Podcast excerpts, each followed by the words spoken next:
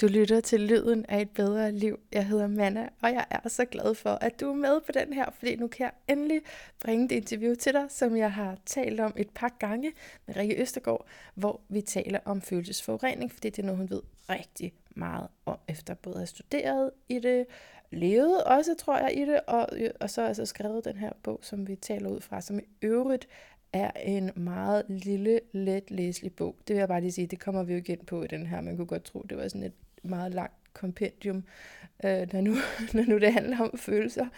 Men øh, den er meget, meget lille og nem at læse, og lige til at gå til, og jeg vil sige mere end, altså, når ikke, altså den er ikke særlig lang, så det, det er jo ikke fordi, den på den måde kan øh, dykke ned i og beskrive hver enkelt øh, emotion eller et eller andet, men det er mere, som jeg ser den bog, så er det en samtale starter. Og den har i hvert fald startet samtalen her, som du skal høre, og jeg føler, at den samtale, du skal høre, også kun er en start, fordi det er så potente emner, det her. Det er nødt til at ændre noget i mig, de her programmer. Hvis de, hvis de virkelig virker, så er jeg nødt til at lave nogle personlige justeringer også, og det har jeg tænkt mig efter denne her. Jeg giver jo et levende billede undervejs på en situation, som man kunne opleve i sit arbejdsliv. Rikke, hun er jo et erhvervssociolog, så det er meget sådan på jobbet. Det er jo heldigt, at jeg så har et job nu på det ordinære arbejdsmarked. Og jeg har, jeg har jo sagt før, at jeg har sagt, at jeg er helt glad for mit arbejde. Er det rigtigt? Jeg har sagt det til dig, at jeg er vildt taknemmelig. Jeg er så glad for det. Jeg er så glad for dem, jeg arbejder sammen med mine ledere. Det, det er, jeg er sindssygt glad for det. Det er et mirakel, at jeg er der, og det er et mirakel, jeg kan finde ud af det, jeg nogenlunde finde ud af det, jeg laver, og øh, at det er så gode mennesker, jeg er der sammen med. Det er mirakuløst, og jeg er så glad for det. Men du har også hørt mig sige, at det er det vildeste selvudviklingsarbejde, at have et job. Og hvad vil det sige? Nok noget forskelligt for forskellige mennesker. For mig vil selvudvikling sige, at jeg begår en masse fejl. Jeg indser, at det ikke var så smart. Jeg finder ud af, hvad årsagen til, at jeg gjorde dem var. Og hvordan der kan blive ryddet op i det, så jeg ikke kommer til at stå det i det igen. Ikke med det formål at blive perfekt, men med det formål at blive healet. Fordi mange gange de ting, vi gør, at involvere os i, er en repetition af noget gammelt. Der er i øvrigt flere, der har spurgt til øh, ordet traumeidentitet, fordi jeg skriver det, øh, og jeg bliver så glad, når der er nogen, der lægger mærke til, hvad jeg laver. Men øh, jeg skrev det i øh, titlen på min ene tale, men jeg nævner slet ikke ordet traumeidentitet i ene talen. Og det er simpelthen fordi, lige efter jeg har gjort noget, så er det der, jeg synes, jeg finder ud af, hvad det var, jeg skulle have gjort. Kender du det? Så øh, det er rigtigt nok, men i, på en måde vil man kunne sige, at alle identiteter er baseret på traumer, ikke? Men omvendt så er det også lige at tage den lidt for langt ud, fordi vi har brug for en identitet, hvis vi skal være her på jorden, og det skal vi jo så, eftersom vi er inkarneret her. Altså, hvis du lever lige nu, så skal du være her, ikke? Sådan er det. ikke sikkert, du er her i morgen, men lige nu skal du være her. Og så har man brug for en identitet til at navigere det her liv med og sige, det her år, det, det er ikke lige så meget mig, det her år, det er mere mig. Du kan ikke flyve rundt som ren sjæl, når du er i en krop, som øh, du skal tage dig af, og du er nødt til at vide, hvad det er, den har af behov, og, og, og dermed hvad du har af præferencer, for eksempel sådan noget, det der kollektive identitet. Det er også noget med, det er noget med tilhørsforhold. Du, sæt selv flere på, vi kan udfolde ud identitet en anden dag. Men traumeidentitet, det jeg mente med det ord, er bare, at det jeg så identificerer mig ved, at pas på, at det ikke bliver min smerte. Altså, jeg kan give dig mit eksempel, ikke? Okay, way back. Min familie, og, og øvrigt lige, hvorfor taler jeg om det her nu? Jeg taler om det, fordi det, du skal til at høre, handler om følelser. Og følelser, de kommer fra fortiden. Og nogle gange, så ved man ikke, hvor langt tilbage man skal. Altså, hvor har jeg den her erindring om, at det er sådan her, det er det, altså der er rigtig meget ubevidst i det følelsesmæssige, ikke? Så det, det kan være, at du skal ret langt tilbage i slægten for at finde ud af, hvorfor det er, du føler, som du gør. Det kan man selvfølgelig ikke nødvendigvis grave ind i hver eneste gang, man føler noget. Men altså, hvis du er sådan en nørd som mig, så er der så kan du ikke gøre andet, når at du har haft nogle oplevelser, hvor du har slået dig lidt på noget, nødt til at finde ud af, okay, hvorfor blev det så stort i mig? Hvorfor blev det så... Altså, hvorfor opførte jeg mig så der? Altså, svaret på, hvorfor opførte du dig sådan, det er fordi, du blev presset, du blev trigget, Og det kan du kun, hvis der var en smerte. Og så er det så at lede tilbage, hvor har den rødder henne, og hvad kan vi gøre for, at øh, det ikke skal fylde så meget længere. Så måske endda, at det kan blive forløst. Så det ikke sker igen. Øh, nå, men så, så for mig, så hvis jeg skulle gå med min traumeidentitet, så skulle jeg gå tilbage og sige, okay, min familie har altid følt sig udenfor, men jeg ved ikke så langt tilbage, min slægt, men det har været, der har været kvindeundertrykkelse, det har ikke været en populær familie.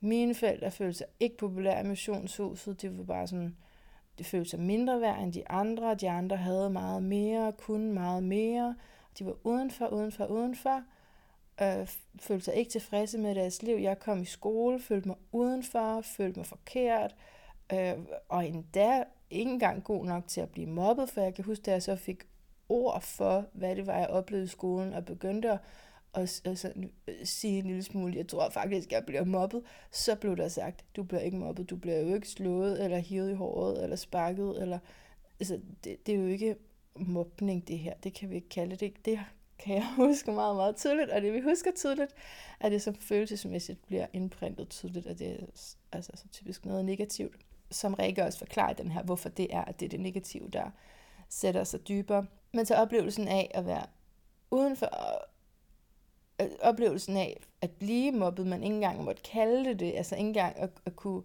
rigtig beskrive den, den traumatiske hændelse, det var at føles udenfor. Og så udvikle en traumaidentitet på den måde, at jeg øh, i min sidste skoleår begyndte at sige en masse dumme ting, for at folk ville grine af mig. Og mange af tingene var tæt på sandheden. Det var, det var tæt på sandt, at jeg ikke havde svaret øh, på det der. Og så kunne man bare lige øh, være lidt kreativ og, og gå lidt længere, end hvad jeg ikke vidste. Jeg blev i hvert fald ikke motiveret til at lære noget, det er helt sikkert, fordi det, det er jo, min belønning var jo, at folk gav mig opmærksomhed, at de grinede af mig, at de, at de så mig, da jeg altså, kunne sige noget, som var forkert og dermed sjovt. Det er for eksempel en traumaidentitet, og det er en ret underudviklet en, og noget, jeg tror, det er, ved ikke, om man kalder det klassens kloven, eller det er sådan en typisk rolle, man vil se i en skolegård, men, men senere hen er det det samme billede lidt, hvis du identificerer dig ved at, at være noget dybest inden, men så er nødt til at kompensere ved at gøre noget andet, som heller ikke er dig. Altså, det, det er mit bud på, hvad en traumaidentitet er. Nå, men du kan godt glæde dig til at møde Rikke Østegård. Hun er helt fantastisk, og hun er Scorpio med Scorpio på. Men, som jeg siger til hende, også meget andet. Så når jeg siger, at der er meget skorpion, så er det fordi, det er en vigtig energi i hendes liv, den her sandhedssøgende, altså ned i skyggerne om bag motiverne. Hvad er sandheden egentlig? Fordi når vi er der, og vi virkelig tør se på sandheden, som den er, så kan vi leve allermest autentisk, og så behøver vi ikke kontrollere livet, eller prøve at få magt igennem alt muligt, alt muligt ydre, eller nogle andre mennesker, men vi kan være bemægtiget i os selv, vi kan leve empowered, og vi kan være autonome, fordi vi forholder os til vores dødelighed. Altså vi tør at se på tingene, som de er. Øh, for eksempel, at livet er begrænset. For eksempel, at følelser er meget, meget komplekse, og vi kan komme til at tro, at ham, der står over for mig lige nu, egentlig er min far. Altså, vi, det er jo sådan, jeg prøver at forklare, at vi hænger, når vi snakker om følelser, så er det ikke særlig rationelt, men det er enormt betinget af, hvad vi har oplevet i de tidlige år. Og det er sådan noget, som skorpionenergien også gerne vil dykke ned i. I det hele taget dykke ned i, hvad kan vi gøre for at finde for, hvad kan vi gøre for at træde ind i vores sande kraft på den måde, hvor vi ikke lukker ned for følelserne ved at kontrollere, men man bruger dem til virkelig at være i live i den tid, der er, i det øjeblik, der er. Ja, det blev en lang intro, men nu skal du altså simpelthen lytte til det her helt fantastiske afsnit. Der er et must her. Jeg kommer til at referere tilbage til det igen og igen. You are going to love this one. Det ved jeg bare. Velkommen indenfor. Velkommen til Lyden af et bedre liv, Rikke Østergaard, her i din egen seng, hvor vi sidder og optager. Og vi skal tale om din bog. Vi havde en fest på arbejdet, men så kom Preben. Og jeg siger, at jeg har glædet mig til det her, og vi har jo også haft øh, aftaler sådan før, og så det har været en længere proces, både ja. at, at læse bogen, og og så, ja, jeg har oplevet alt muligt siden. Det kommer vi ind på. Ikke? Jeg vil lige præsentere dig. Du er sociolog, forfatter, foredragsholder, og så har du studeret buddhistisk psykologi og filosofi. Og det er også noget, synes jeg, der kommer, sådan, kommer lidt frem i bogen, at du har en vis indsigt der. Men det første spørgsmål. Hvad er følelsesforurening? Eller følelsesmæssig forurening? Følelsesmæssig forurening for mig, det er det ord, som jeg ligesom har fundet på, der bedst beskriver det når man er blevet smittet med noget, eller vi føler det sådan lidt forurenet, men man ikke rigtig ved, hvor det kommer fra. Så det kan være sådan en følelse af, at jeg sidder og er kommet i en mærkelig stemning, og tænker, hvor kom det egentlig fra? Mm. Altså, hvor, hvor stammer det fra? Og når jeg så sidder og, og forsket i det som sociolog og kigget på det, så kan man jo se, at det er jo tit de der mennesker, vi smitter hinanden med følelser. Altså helt bogstaveligt talt. Og nogle gange, så kan det være sådan en forurening, der stammer et helt andet sted fra. Så det er ikke sikkert, at det er mig, der ligesom bare forurener dig. Det kan være, at jeg var blevet... Altså det er ligesom, jeg ser det lidt som sådan en forurening. Det kan være sådan lidt et lille olieudslip, der er sket et sted, hvor der er ja. nogen, der havde en konflikt, som de ikke turde at tage hånd om. Så man turde ikke rigtig få stoppet det der olieudslip. Og så ender det med faktisk at forurene en hel masse mennesker, som er fuldstændig ufedende om den konflikt, og ikke har noget med den at gøre. Det kan både være en organisation, eller en familie, eller en, en skole, eller en institution, hvor, hvor nogen faktisk bliver påvirket af noget, der er sket et helt andet sted med nogle helt andre mennesker. Det er det, jeg kalder følelsesforurening. Mm. Og den her bog er så særligt til på jobbet. Ja. Man er i sådan en arbejdssituation. Hvorfor er det særligt interessant der? For det skriver du også, at det er noget, du særligt synes, at det egentlig skal stoppes der. Ja, fordi man tager det med hjem også. Altså, mm. jeg, jeg er jo interesseret i, at mennesker skal have et godt liv generelt. Men følelsesforurening, den opstår jo tit, når vi ikke rigtig forstår andre mennesker. Det er lidt nemmere, når vi kender hinanden rigtig godt og har tillid til hinanden. Og få stoppet den følelsesforurening. Men når vi på en arbejdsplads er vi mange mennesker, der bliver samlet, også ikke nødvendigvis fordi, at vi øh, startede med at godt kunne lide hinanden, men fordi vi bare skal arbejde sammen. Mm.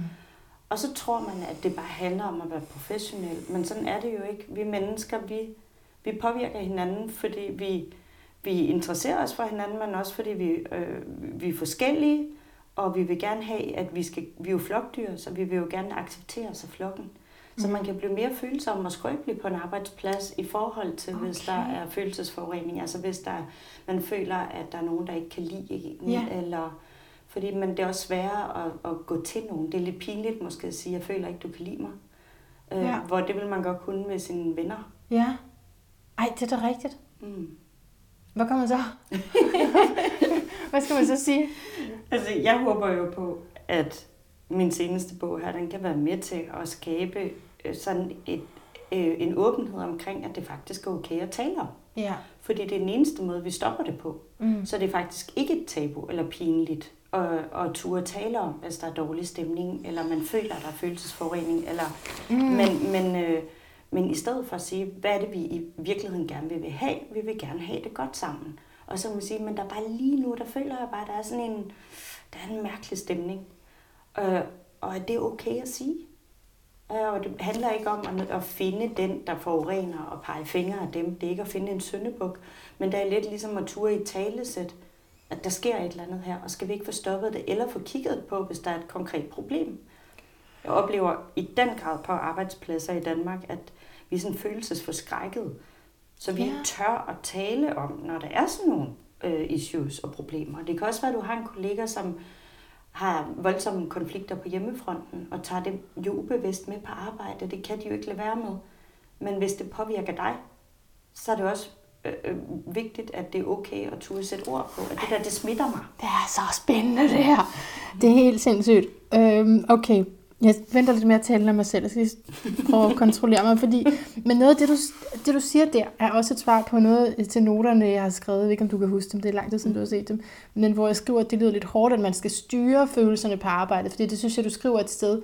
Men så kan jeg jo godt høre, når du så taler, at det er heller ikke, det er ikke på den måde, at følelserne ikke må være der. Nej, men det er det, jeg er vant til at høre. Ikke også? Ja. Vær nu professionel og ikke af de der følelser. Men du siger faktisk, øh, altså, at det, mm, ja, mere viden om det følelsesmæssige kunne gøre, at vi kan navigere bedre i det. Faktisk altså det handler ikke om at styre som sådan en negativ kontrol. Jeg plejer altid at tale om, i, i, der er et citat lige i starten af bogen, øh, som også hedder Feelings are much like waves. We can't stop them from coming, but we can choose which ones to surf. Ja. Og det er den der med, at så, så ikke lade sig styre af sine følelser, men mm. ture gå ind i dem, og ture rumme det, og også måske sætte ord på, men uden at det har taget styringen over mig, så jeg er i følelsernes vold med andre ord. Det er det, jeg mener, vi skal prøve at styre på arbejdspladsen, at vi ikke ryger følelsernes vold, Ja. men vi styrer følelserne lidt, men også tør rumme dem. Og du kan ikke kontrollere dem, hvis du prøver at fortrænge dem. Sådan er det med alt i livet. Mm-hmm. Hvis du prøver at sige, jeg må ikke føle sådan der, så bliver følelsen meget stærkere. Så hvis du bliver skamfuld og flov over, at du føler sådan, så bliver det faktisk endnu værre. Så det er vigtigt, at man tør at gå ind i det og være modig og sætte ord på. Det er fordi, jeg lige har stået i det her. Men jeg kan ikke huske, jeg synes, da jeg læste den, at der også var noget, hvor jeg lige stod i det. Men så, så nu her, hvor der er gået en uge mere, så har jeg... Så, øhm, altså det, det der med at nå det, inden det ruller. Men du skriver også, at der ikke er nogen, der er immun over for følelsesmæssig hijacking. Nej. Og det fordi, her på den anden side, jeg er på den anden side noget, som jeg fortæller lige om lidt, der kan jeg godt tænke, hvorfor gjorde jeg det? Eller hvorfor? Men der er jo ikke nogen logik, det er jo følelser, ikke? Jo. Så det, jeg kan ikke finde rationalet nødvendigvis i det andet, end at jeg blev grebet af nogle følelser, som farvede alt, hvad jeg så. Mm.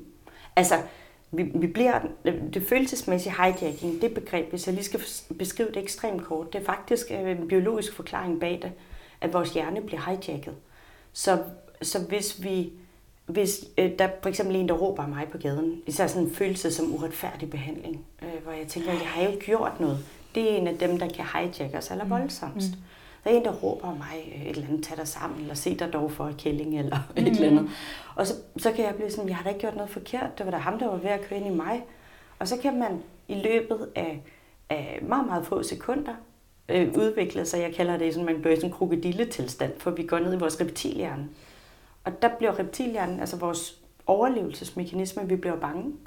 Og derfor kan vi lynhurtigt selv udvikle os til sådan nogle vanvittige, egoistiske, småpsykopatiske krokodiller, som bare går til angreb den anden vej.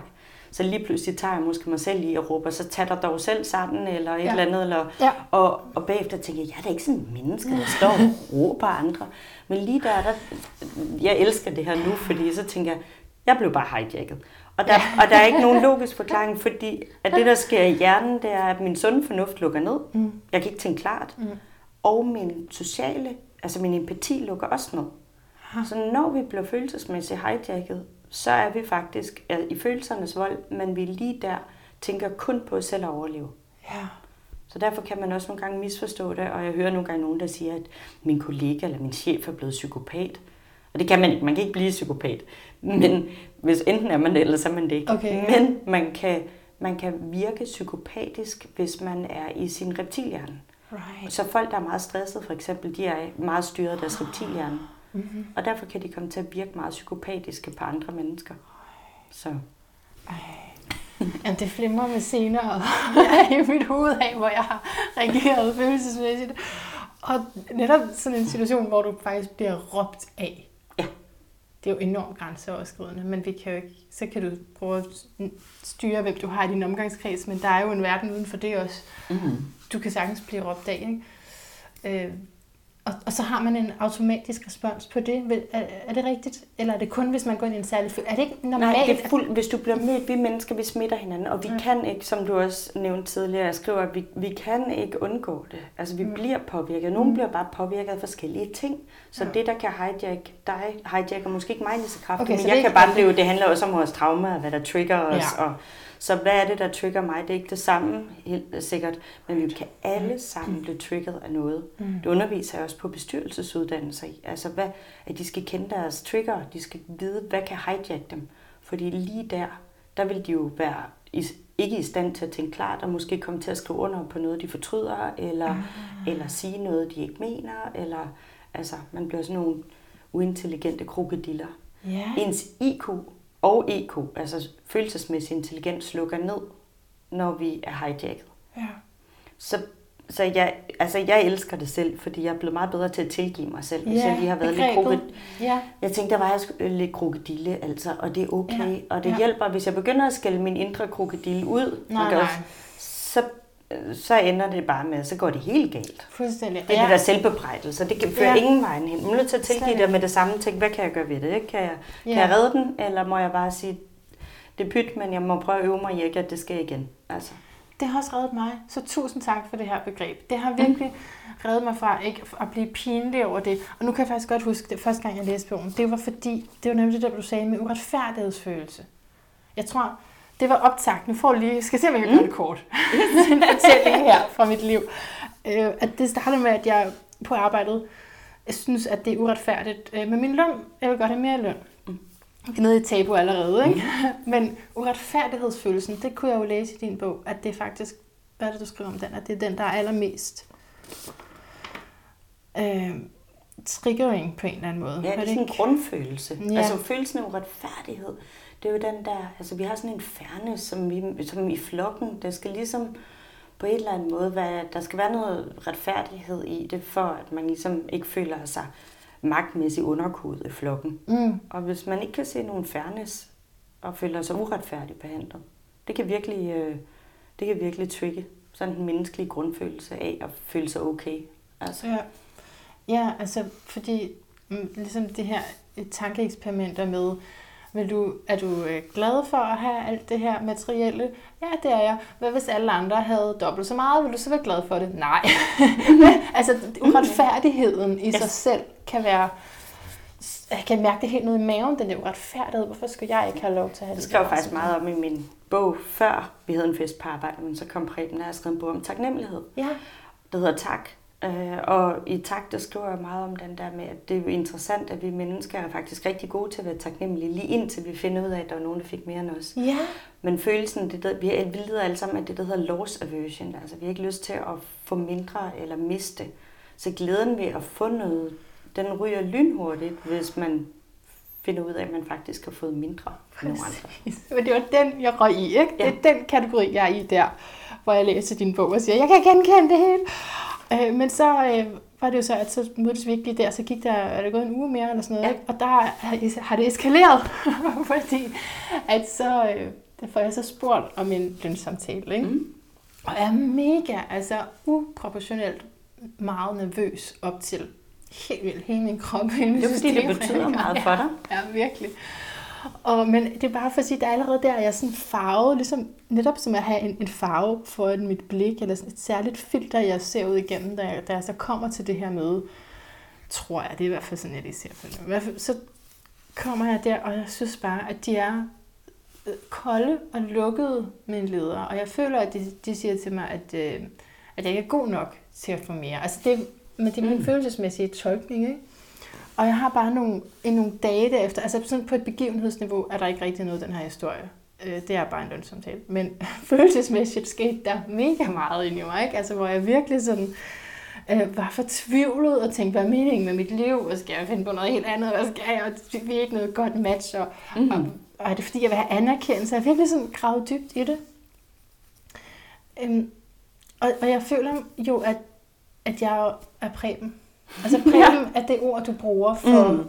For alle, der kan komme til at smitte andre. Jeg føler, at jeg faktisk, altså jeg tog jo det der med ind.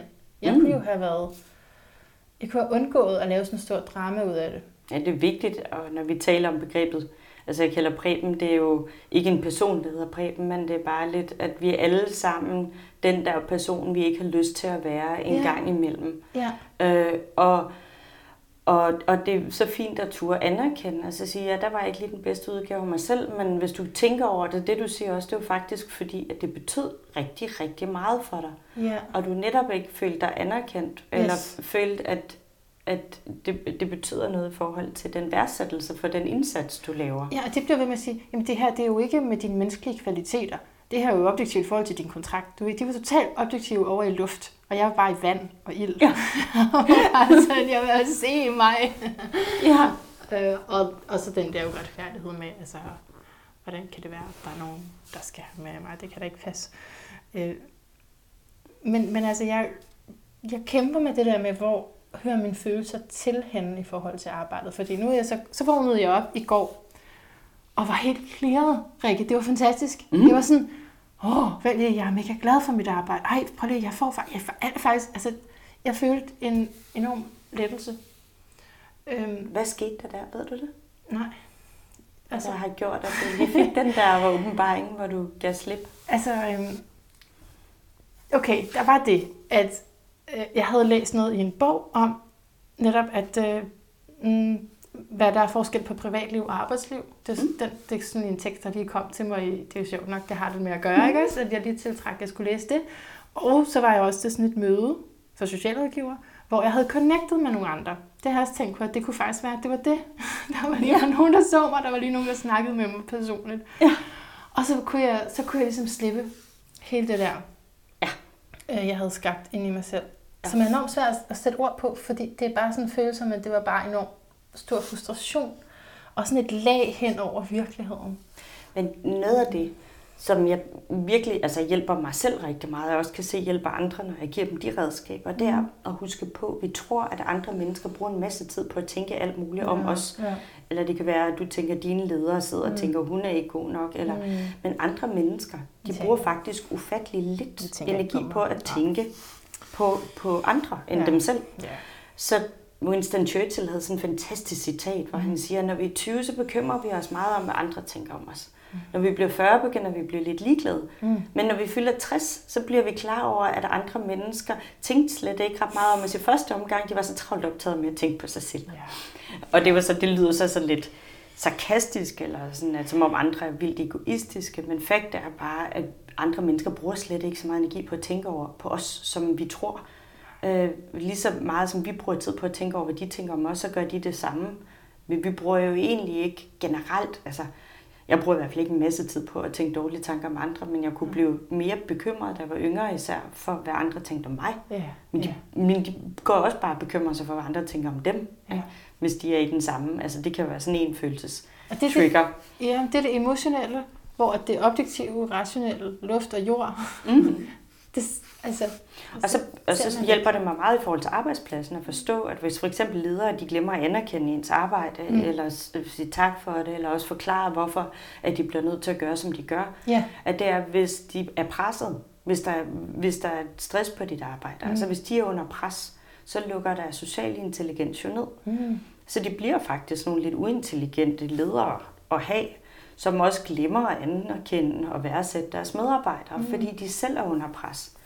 Så ja, man, du sige man burde det? virkelig sørge for, at alle ledere de har kæmpe meget overskud, og ikke for meget, altså ikke selv er for meget nede i at skulle knokle selv. Ja. Altså, fordi de bliver nødt til at have overskud til netop at kunne se, når der går noget følelsesmæssigt galt i organisationen, for det kan skabe så meget. Altså når der kommer følelsesforurening, det skaber så meget dårligt, og det forhindrer folk i at levere et godt stykke arbejde. Altså i jeres arbejde, der skal vi ligesom være der for nogle borgere. Ja. Men hvis I ikke har det godt sammen, ja. så, så vil det jo smitte til borgerne også, og de har det nok hårdt nok i forvejen, hvis ja. de i forvejen er i kontakt med en socialrådgiver. Ikke? Kan du sige noget mere om det med, at man, hvis man har nogle issues derhjemme, at man så tager det med ind, selvom man ikke taler om det, ikke Øh, handler på nogle af de ting, man eventuelt man kunne tage en telefon eller noget. Hvis man ikke gør det, men man tager det stadigvæk med i energien.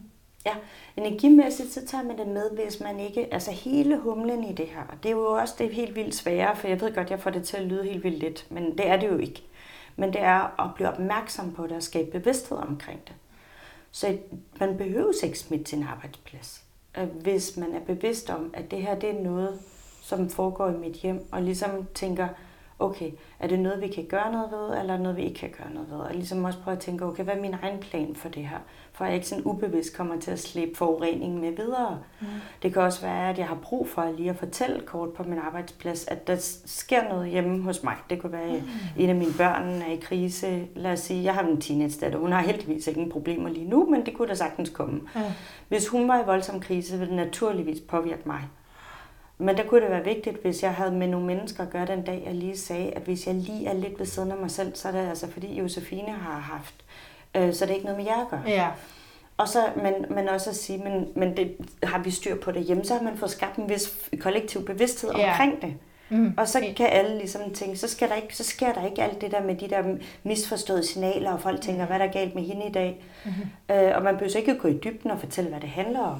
Man kan bare lige sige, at det har bare ikke noget med jer at gøre. Man kan ikke engang forklare, at det har noget med min datter at gøre. Man kan jo bare lige sige, at jeg har lige haft en dårlig morgen, eller men det har ikke noget med jer at gøre. Det vil faktisk stoppe rigtig meget forurening. Også plus, at man også selv har fået lov til at lige sætte skabe bevidsthed omkring det. Men, men der er jo arbejdspladser, hvor du simpelthen bliver nødt til at, at lægge det. Altså for eksempel, hvis du er et servicefag som tjener. Da jeg var tjener, da jeg var meget yngre, der mm. havde på et tidspunkt som 19-årig forfærdelig kærestesover. Altså jeg var, mm. var så dybt ulykkelig og var blevet dumpet af min kæreste på Roskilde Festival.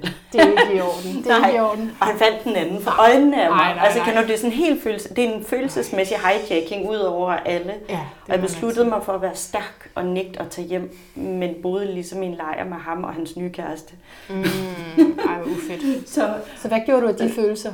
Ja, at de, som tjener? Lige der, som tjener, der besluttede jeg mig for, at, at det var så forfærdeligt at være i, men jeg trængte faktisk lidt at slippe væk fra dem.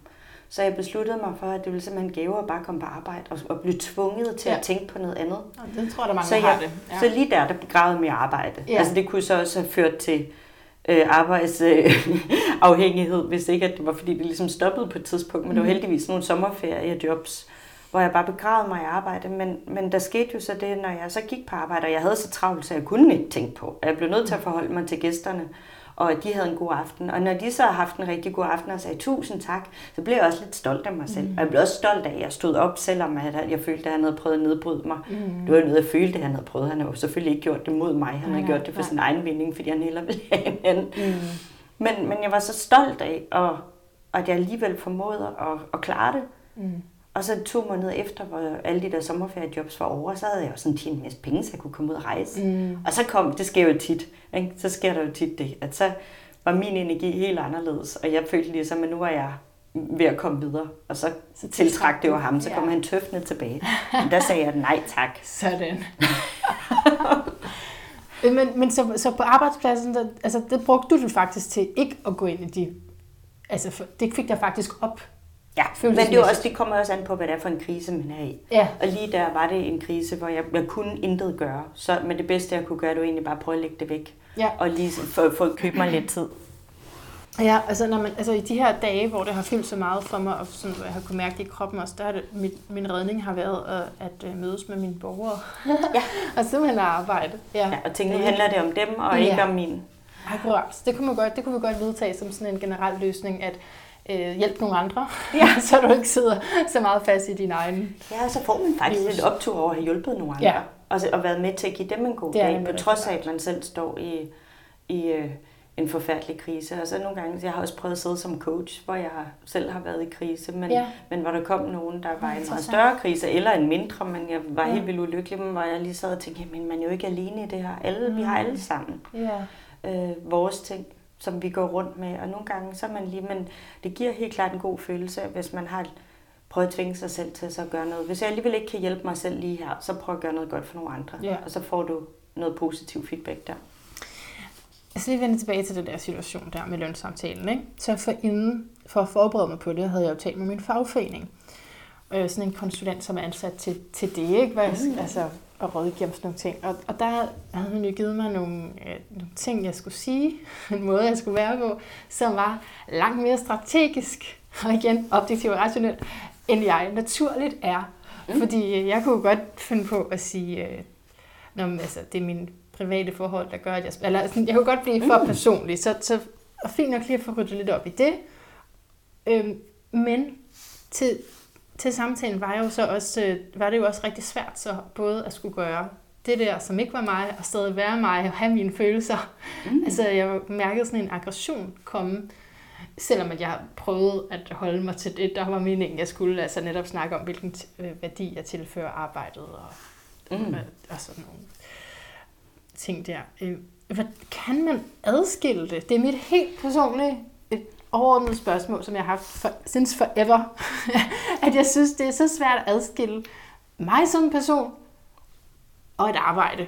Det er absurd svært. Men jeg er meget fascineret af, af den buddhistiske filosofi, hvor det, hvor det handler om at sætte sig ud over sine egne følelser, og se det lidt som et skakspil. Altså så tænk, det her det er et spil. Altså hvis det handler om penge, og lige der, altså hun prøver for fagforeningen at give dig nogle råd til, hvordan du kan spille det strategiske spil. Mm. Buddhisterne vil også sige, bare træk vejret dybt og hæv dig ud over det, og bare se. Bare bliv ved med at bevare roen, bare bliv ved med at trække vejret. Det der med vejrtrækningen, som man også bruger i meditation, ja. det, er, det er den eneste måde, vi kan få ro på vores øh, reptilhjerne. Altså den der del, som, som hijacker de andre dele i hjernen.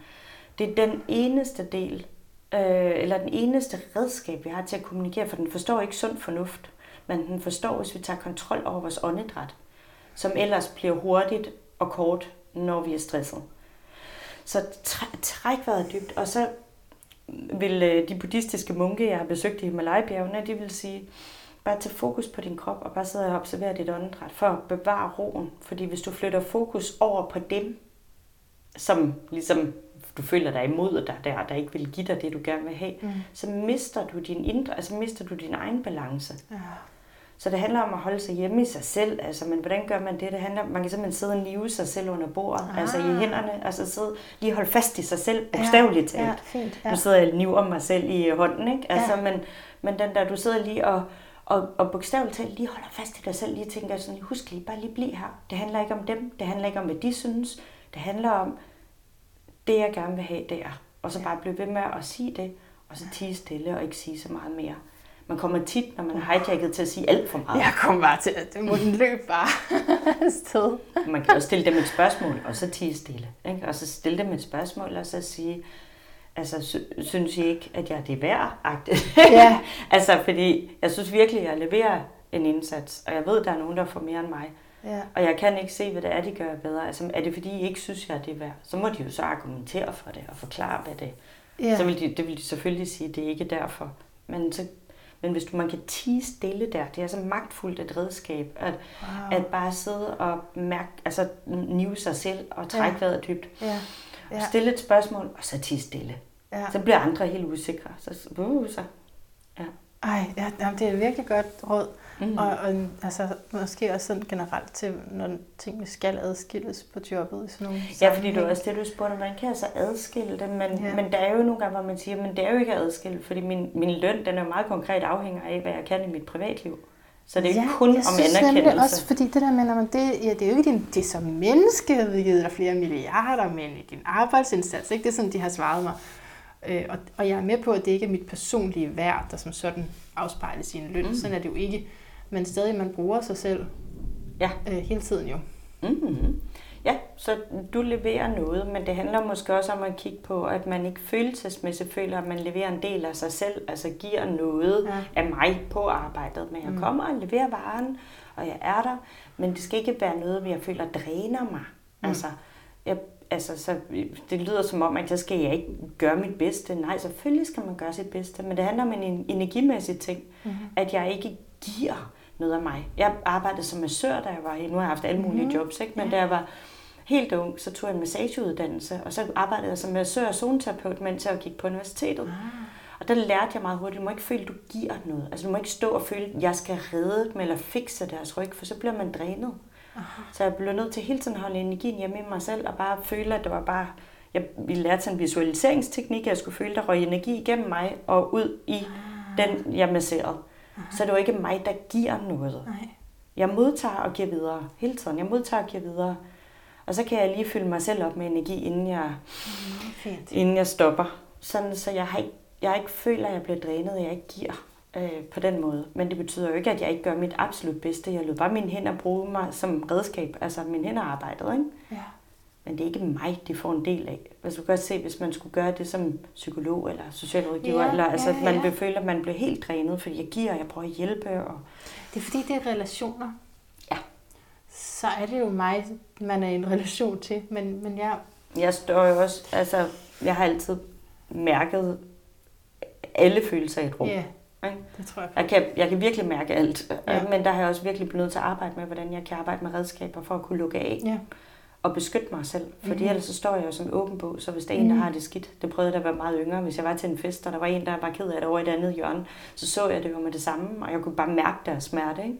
Så jeg blev ligesom, jeg følte, ligesom jeg blev nødt til at... at det gør jeg også. Er det et problem? Nej, jeg tror, det er fantastisk evne at have. Altså, det ville også være dejligt, hvis øh, alle mennesker ligesom sørgede for, at hinanden havde det godt, og ja. tog sig af, hvis der sad en og var ked af det. Men omvendt, så kan det også blive, hvis man er altid den, der øh, ja. opdager det og prøver at hjælpe, og så kan det jo blive enormt drænende. Og man glemmer selv at have en fest, ikke? Også på ja. arbejdet. Der er de der medarbejdere, som som, som har nogle medarbejdere, der skøjter hen over det hele og bare har en fest, ja. men de sidder og tænker, jamen I ser jo ikke problemerne, men det er os, der hele tiden render og fikser, og mm. alt fra at komme øh, kopperne i opvaskemaskinen til at, at hjælpe dem, der har det svært. Og, men det kan man, altså pleaserne eller hjælperne kan virkelig blive nødt til at arbejde med redskaber i, hvornår er det, de skal tage sig af ting, og hvornår skal de måske tænke, det er ikke mit ansvar, det der, det er altså ledelsens ansvar. Ja. Så man kan jo sige til ledelsen, at jeg kan se, der er et konkret problem der. Det kan godt være, at ledelsen ikke har opdaget det, men jeg, jeg synes, vi bliver nødt til at gøre noget ved det. Øhm, og så derfra så bliver man nødt til at give slip. Altså, man kan ikke fikse eller redde hele verden. Det er, så, det er spændende det der, fordi det har jeg tænkt over mange gange med, hvad det var i mig, der nu er sådan religiøst baggrund og meget med frivilligt arbejde, så, mm. så der er også noget i det, men, men det der med at, at kunne mærke, øh, eller sådan bare se det sådan ret tydeligt. Altså jeg mm. tror, jeg har, jeg har jo slet ikke tænkt på det som en særlig sans. Jeg, man kan bare se, der står nogen derovre, som ikke snakker med nogen. Og så har det været vigtigt for mig altid at gøre det. Og det har jo det har virkelig skudt mig selv i foden, også i forhold til uddannelse, altid være i den gruppe, hvor altså, at de ikke er, niveauet er ikke særlig højt, fordi at, altså, mm. ja, altså, man har ligesom gjort det på bekostning af ens egne behov. Det ja. Men... Ja, og det, det skal man ikke. Altså, man skal ikke gøre noget på bekostning, men det handler om at hele tiden have sådan en balance, hvor man, og det er også nogle dage okay at sige, jeg har ikke overskud til at være den, der ja. i dag. Øh, så i dag, der er det, det er ikke mig. Ja. Jeg er blevet langt bedre til. Jeg blev helt stolt af, jeg var faktisk til en fest her for nylig, hvor, øh, hvor jeg kommer ind, og jeg kan se, at der er en, der står alene lige præcis. Så der går ja. jeg over og er sådan, hey, vi, vi er her for at fejre en af vores veninder, og hun skal have en god fest. Og jeg, selvfølgelig jeg går, er glædelig den, der lige går og sørger for, at alle er med til festen. Ikke? Ja, for det, giver os, hun det er også dejligt for dig jo. Ja. Altså, det er dejligt for en selv. Ja, men så begynder hun lynhurtigt at tale om, hvor forfærdeligt hun havde det derhjemme i hendes ah, privatliv, og hende og hendes mand havde problemer. Og, ja. Men der blev jeg, jeg ved ikke, jeg er også arbejdsskadet til at spotte lynhurtigt. Jeg tænkte, det der, det er, det er følelsesporno, kalder jeg det. Altså, ja. det er det, jeg tænkte, øh, hun, øh, hendes smertedyr øh, sugede ligesom næring på, hun skulle have. Jeg kunne se, hvor jeg lige var sådan lidt, ja, men nu er, det, nu er vi til fødselsdag, nu skal vi hygge os. Så prøv at se, det skal nok, altså du ved, nu, nu, nu hun sagde, hun ikke havde været ude i flere år, og, og men hende og hendes mand var nu ved at gå fra hinanden, så sagde så nu skal du hygge dig. Hvis du ikke har været ude i flere år, så skal du virkelig hygge dig nu. Mm. Ikke? Så, så nyd det, og bare, øh, ja, og, og, og have en god fest. Men det var ikke det, hun ville høre. Hun ville jo gerne have nogen, der hoppede med på dramaet, ja. og synes, det var synd for hende. Ja. Nogle gange kan der være sådan nogen, hvor, hvis man er i offerrollen, der higer ja. efter næring. Mm. Og så kunne jeg se, at hun på skift hive alle de andre med ind i soveværelset Nå, okay. og skulle stå og tale med dem. Og okay. det var så meget sjovt, at efter festen, så, øh, så min veninde var blevet meget bekymret for hende og skrev til vores anden veninde der og skrev og sådan, ej, hende der, jeg blev helt bekymret for hende, er hun okay og sådan noget. Og så skriver vores veninde, ja, ja, hun laver bare altid drama til alle fester, så hun har åbenbart været til masser af fester, hun laver bare altid drama. Så det skulle vi ikke tage os af. Og så tænkte jeg, ej, hvor var det bare godt, at jeg ikke havde taget mig af det, men tværtimod tilbudt hende muligheden for, hey, jeg, jeg står her åben, kom med og have en fest sammen med os. Men det kunne jeg faktisk godt tænke mig, altså, du, kunne du give en sætning, man kunne sige, når man står til sådan en fest, og gerne vil ikke tale om det, som personen vil tale om? Altså det er også, man kan godt hurtigt komme til at føle sig arrogant eller afvisende. Man kan jo godt sige, at det, det kan jeg godt høre, at det er, at det er et stort problem, eller går der på. Jeg vil da også rigtig gerne tale med dig om det, det er bare ikke lige nu.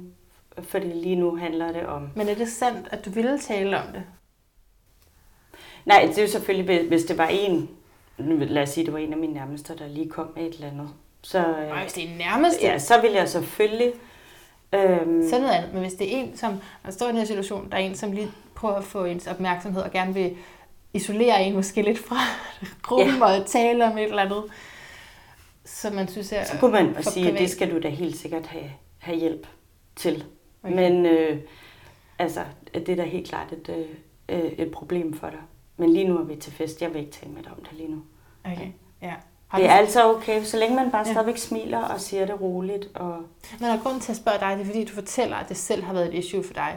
Fordi alle mulige andre mennesker, de kunne også sige, at det var sådan, men, men det skal du da bare lade være med, eller du skal da bare... Men det er fordi, du selv har haft det sådan, Mhm. at jeg synes, det er interessant, hvordan du... Det, men det har du tillært dig, at, sådan, at når du ser en, der har... Ja, jeg vil stadigvæk blive påvirket af det, men Ja. jeg vil træffe en beslutning om, Ja. at det er det bedste for personen, Ja. fordi det gavner ikke dem, at jeg får ødelagt min fest af det, eller de selv. Det, det er tit Nej. en kæmpe hjælp. Det er ligesom på arbejdspladsen, at den, der altid brokker sig, hvis man siger til dem, jeg kan godt høre, at det går der på, men vi kan ikke gøre noget ved det.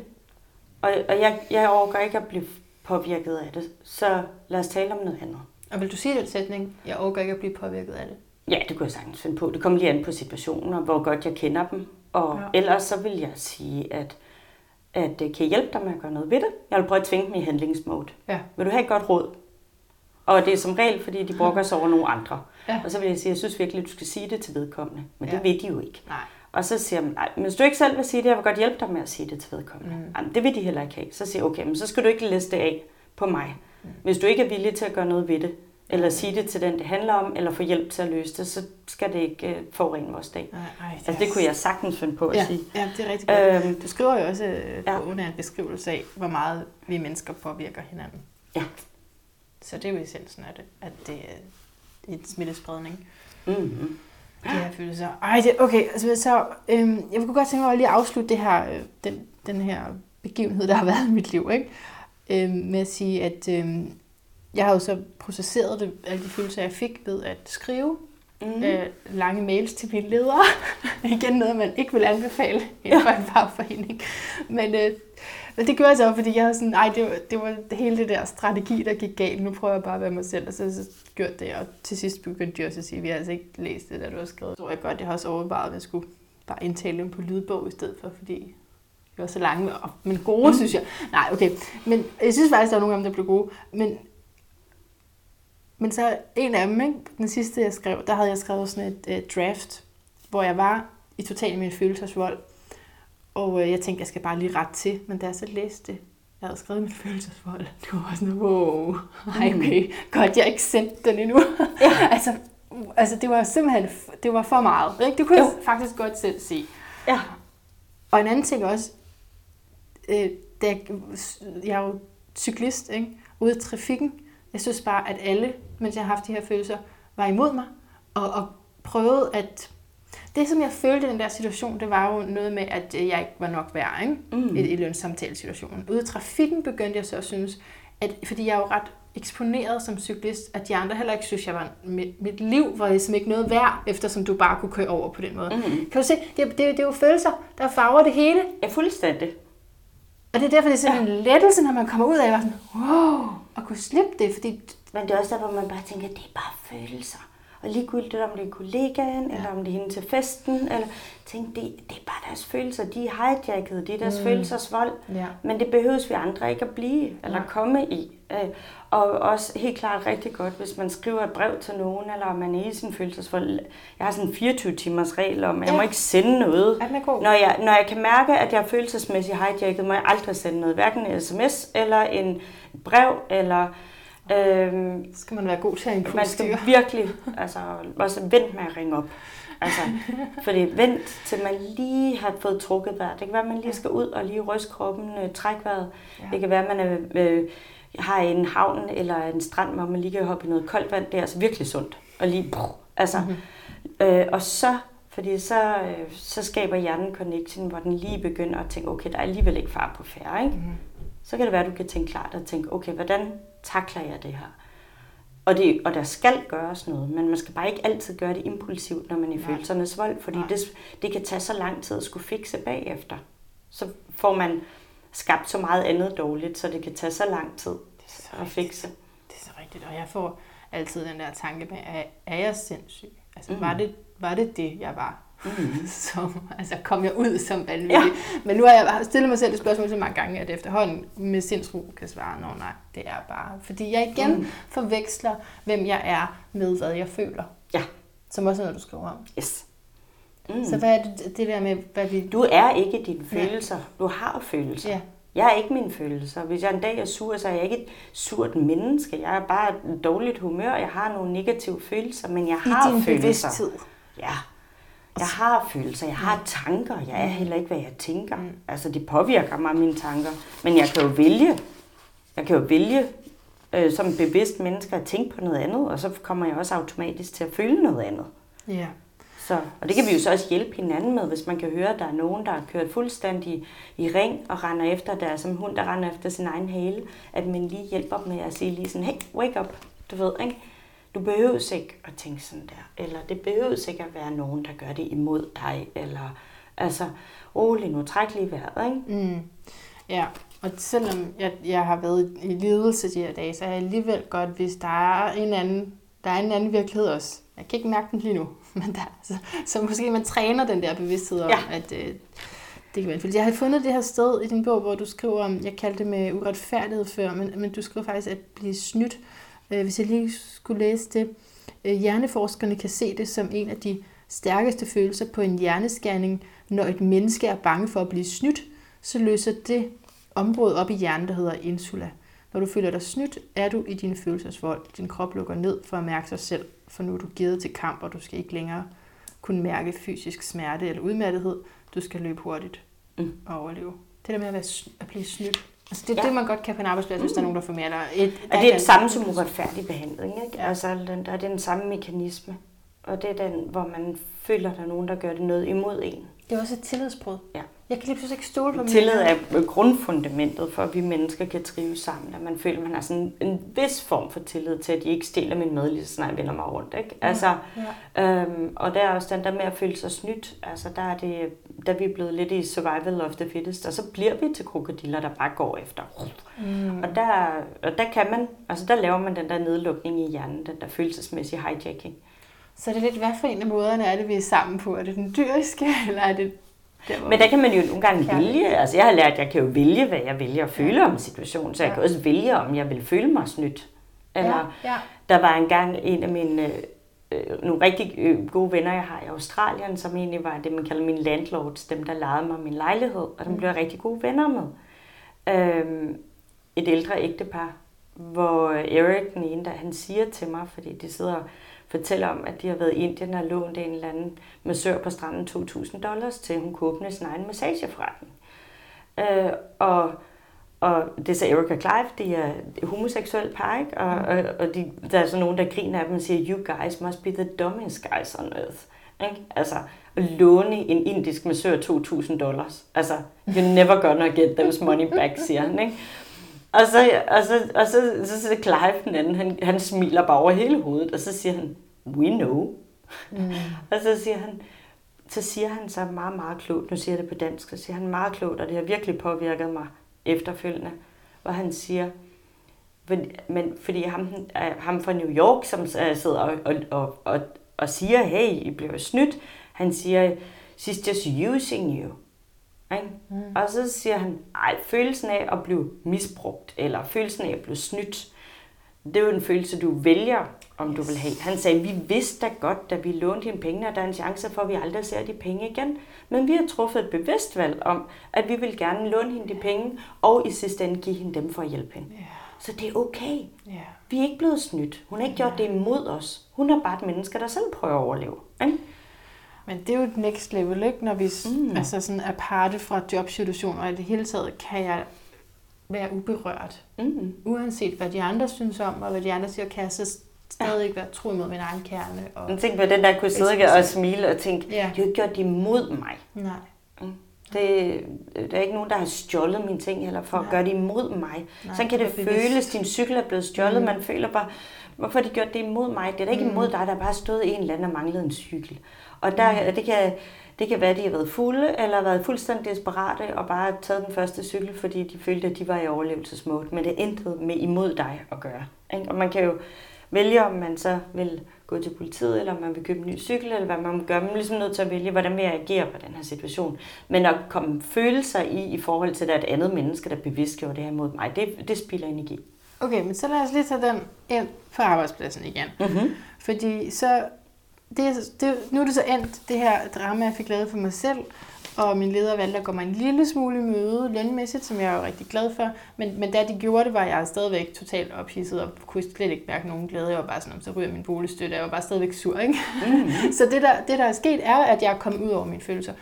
Og, og, og, og grunden til, at, øh, at det kunne opstå, er også, at jeg virkelig elsker de to mennesker. De ja. betyder sindssygt meget for mig personligt. Jeg holder så meget af dem. De er så vigtige i mit liv, mm. at det var så ubehageligt at blive sat i en situation, hvor, som, hvor det ikke handlede om noget med, at vi godt kunne lide hinanden. Ikke? Ja. Så, så på en arbejdsplads er det jo sværere at sige, det er ikke noget, altså jeg ved ikke, hvad man kunne finde på at tage fra hinanden, men det er et eksempel med en cykel, det er sådan ret upersonligt, og kan man kan hurtigt forstå. Der var ikke nogen, der gjorde det imod mig, men på en arbejdsplads, det, det der med, at man gerne vil kunne blive livet af de andre, noget det du startede med at sige. Mm, hvad, så, så alle vil jo bare gerne øh, være en del af flokken, og det er jo klart, hvis der, folk de bliver, især hvis der er pres på på en arbejdsplads. Altså folk de er lidt naturligt egoistiske. Altså jeg ved godt, på, vi er jo ligesom børn i treårsalderen er super egoistiske. Der handler alt bare kun om det.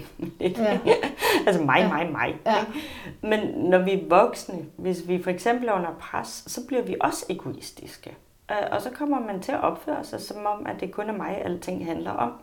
Så er en ekstra god grund til, ikke kun fordi det er forfærdeligt synd for dem, der er stresset, men det er altså også, at de kommer også til at påvirke andre, fordi man kommer nemt til at blive sådan lidt, øh, at, at, vi kun, at vi ryger lidt ned i den der survival of the fittest. Snæversynet. Og snæversynet, mm. og, og glemmer at have, altså empati er jo et overskud, som, som kun er der, når vi faktisk er egentlig balance. Jeg ved godt, der er nogen, der har mere empati end andre, men, men den der med at, at faktisk også lige tænke, at det burde jeg nok ikke gøre, for det skader min søde kollega. Altså. Det kræver noget overskud. Men, mm. men må man gerne elske sine kollegaer? Altså elske, det er, jo, det er jo et stort ord. Jeg synes ikke, man behøver selv sine kollegaer. Man kan holde af dem. Mm. Og kunne se, at vi kan ikke klare os uden hinanden. Øh, fordi vi, vi er jo fælles om at løfte en opgave. Mm. Så ingen vil kunne klare Er det problematisk, når man har så personlige følelser. Men hvis man virkelig, virkelig holder af sine kollegaer, ja. nærmest føler, at man elsker dem, det er da fantastisk skønt. Okay. Man bliver bare nødt, at det, det synes jeg, der er dejligt, fordi det er også det, der er sådan limen, der gør, at man nogle gange kan blive motiveret til at tage på arbejde. Ja. At man glæder sig til at ja, se sine, sine kollegaer. Og det er jo helt fantastisk, så længe at man så bare sørger for, det er jo lidt ligesom hvis du er et ægtepar, hvis de har konflikter uden for arbejdspladsen, og de ikke tager det med på, altså det ikke skal forstyrre arbejdet, men ja. man husker at, at at sikre, at vi er der for, altså vi er et team, og sådan burde det også være i parforholdet, ikke? at man er en ja. team, der bakker hinanden op, fordi det her, det skal køre. Burde flere familier, der burde tænke sådan også. Vi bliver nødt til at være et team som på en arbejdsplads. Vi bliver nødt til at være der for hinanden og kun bakke hinanden op. Og vi kan godt være øh, uenige bag lukkede døre, men lad være med at tage det med ud og sprede det i verden, fordi det, det spreder bare en forurening, og når man ja. så selv har fundet løsning bagefter, det kunne være i parforholdet, ikke? Eller på, ja. så, så er alle andre blevet påvirket over så den uenighed. Og nogle gange i de helt store kærlighedsrelationer, både venskaber og parforhold, der kan man jo få nogle voldsomme følelser. Ja. Så der blev man nødt til, altså det kan være, man skal lave en aftale om, at prøv at høre, vi to, vi bakker altid hinanden op. Og hvis ja. vi er uenige om noget, så siger vi det til hinanden direkte. Mm. Men vi går ikke og snakker om bag om hinandens ryg. Altså vi, vi, vi tager den med hinanden, og så går vi ikke og, og slader udad til. Fordi hvis vi så er okay igen, så er alle andre lige pludselig blevet påvirket af vores øh, konflikt. Du er så klog at høre på. det? godt, det? det er jo meget nemt at sige. det, det, er jo meget nemt at sige alt sammen, men den anden ting er at gøre det. Ikke? Altså, jo, altså fordi men faktisk... øvelse gør mester, vil jeg sige. Og jeg ja. synes selv, jeg virkelig øvet mig i mit liv. Og det er ikke, fordi ja. jeg er blevet perfekt, men hold da op, hvor jeg er bare blevet god til at tage nogle ting mm. up front, eller ja. tænke, det der, det vil faktisk være dumt. Jeg er, sådan en, jeg er lidt som en åben bog, så jeg siger bare alting, sådan mm. nogle gange, når jeg tænker dem. At jeg er virkelig blevet god til at tage en dyb indånding og også tænke sådan, at det der er vigtigt at sige, er det bare mig, der er min følelsesvold, eller er det virkelig vigtigt at sige? Mm. Altså, lige tage en dyb indånding. Altså, altså nogle gange, når man har lavet det ligge lidt, så er det jo faktisk ikke så vigtigt mere. Ej, men det, jamen det er så godt. Det er virkelig en træning, jeg er kommet på. Og når man har, gør så sådan nogle erfaringer, når man slår sig lidt på livet, så kan man jo kun gøre det ved, at man så lærer af det. Ikke? Altså, okay, mm. der er virkelig noget, jeg skal lære her. Fordi, ja, det, det er jo falsk at tænke, de skal, altså, det her, det er virkelig mig, og det er virkelig sandheden. Fordi lige om lidt, så er sandheden en anden. Ja.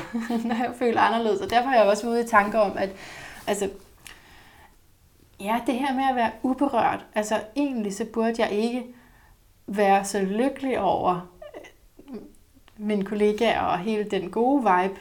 Fordi lige så lykkelig jeg kan blive, lige så ked af det kan jeg blive, når jeg har fået følelsen af, at de ikke stoler på mig, eller at der er et eller andet, de ikke fortæller mig.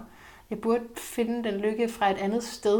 Det er en meget stor opgave at sende sig selv på. Mm. ikke at blive berørt af, hvad der sker, men, men det er jo ikke... Jo, men, men jeg tror først kommer erkendelsen i, at jeg bliver berørt Ja. af mine omgivelser. Ja. Jeg bliver berørt af, hvordan de har det, og hvordan vi er sammen. Ja. Det påvirker mig. Så, så tror jeg, altså når jeg siger det til mig selv, så føler jeg mig faktisk stærkere. Fordi så er det ikke som om, at jeg skal være uover, altså ikke må føle noget agtigt, eller mm. bare skal kunne klare, at jeg synes jo, vi har generelt kæmpe stort problem i samfundet i, at vi tror i den vestlige verden, at vi enkelte individer, altså mm. som i sådan, jeg er min egen lykkesmed. Jeg har aldrig hørt noget så dumt. Jo, jeg er da med til at skabe mit eget liv, men mit liv bliver da lige så meget skabt af alle mennesker omkring mig. Og jeg kan da ikke lade være med at blive påvirket af dem, på godt og ondt. Jeg kan blive påvirket til at, at få det liv, jeg drømmer om, ved at have en veninde, der er motiveret til at gøre noget, som hun lokker mig med til, og lige pludselig gør jeg det også, og, og vi smitter hinanden. Absolut. Men jeg kan også blive påvirket negativt, og det bliver vi bare nødt til at kende. Og så kan vi jo blive bevidste om, ah, okay, vi påvirker hinanden, vi smitter hinanden. Så hvad, altså en gang imellem at tage den der lidt store samtale, både i teamet på arbejdspladsen, men også i parforholdet, at sige, hvad er det egentlig, vi drømmer om? Hvordan vil vi gerne smitte hinanden? Hvordan vil vi gerne påvirke hinanden? Altså jeg har Okay. været nede på, helt nede på arbejdspladser, hvor vi er nødt til at sige, at der er nødt til at være nogle fælles spilleregler for god opførsel.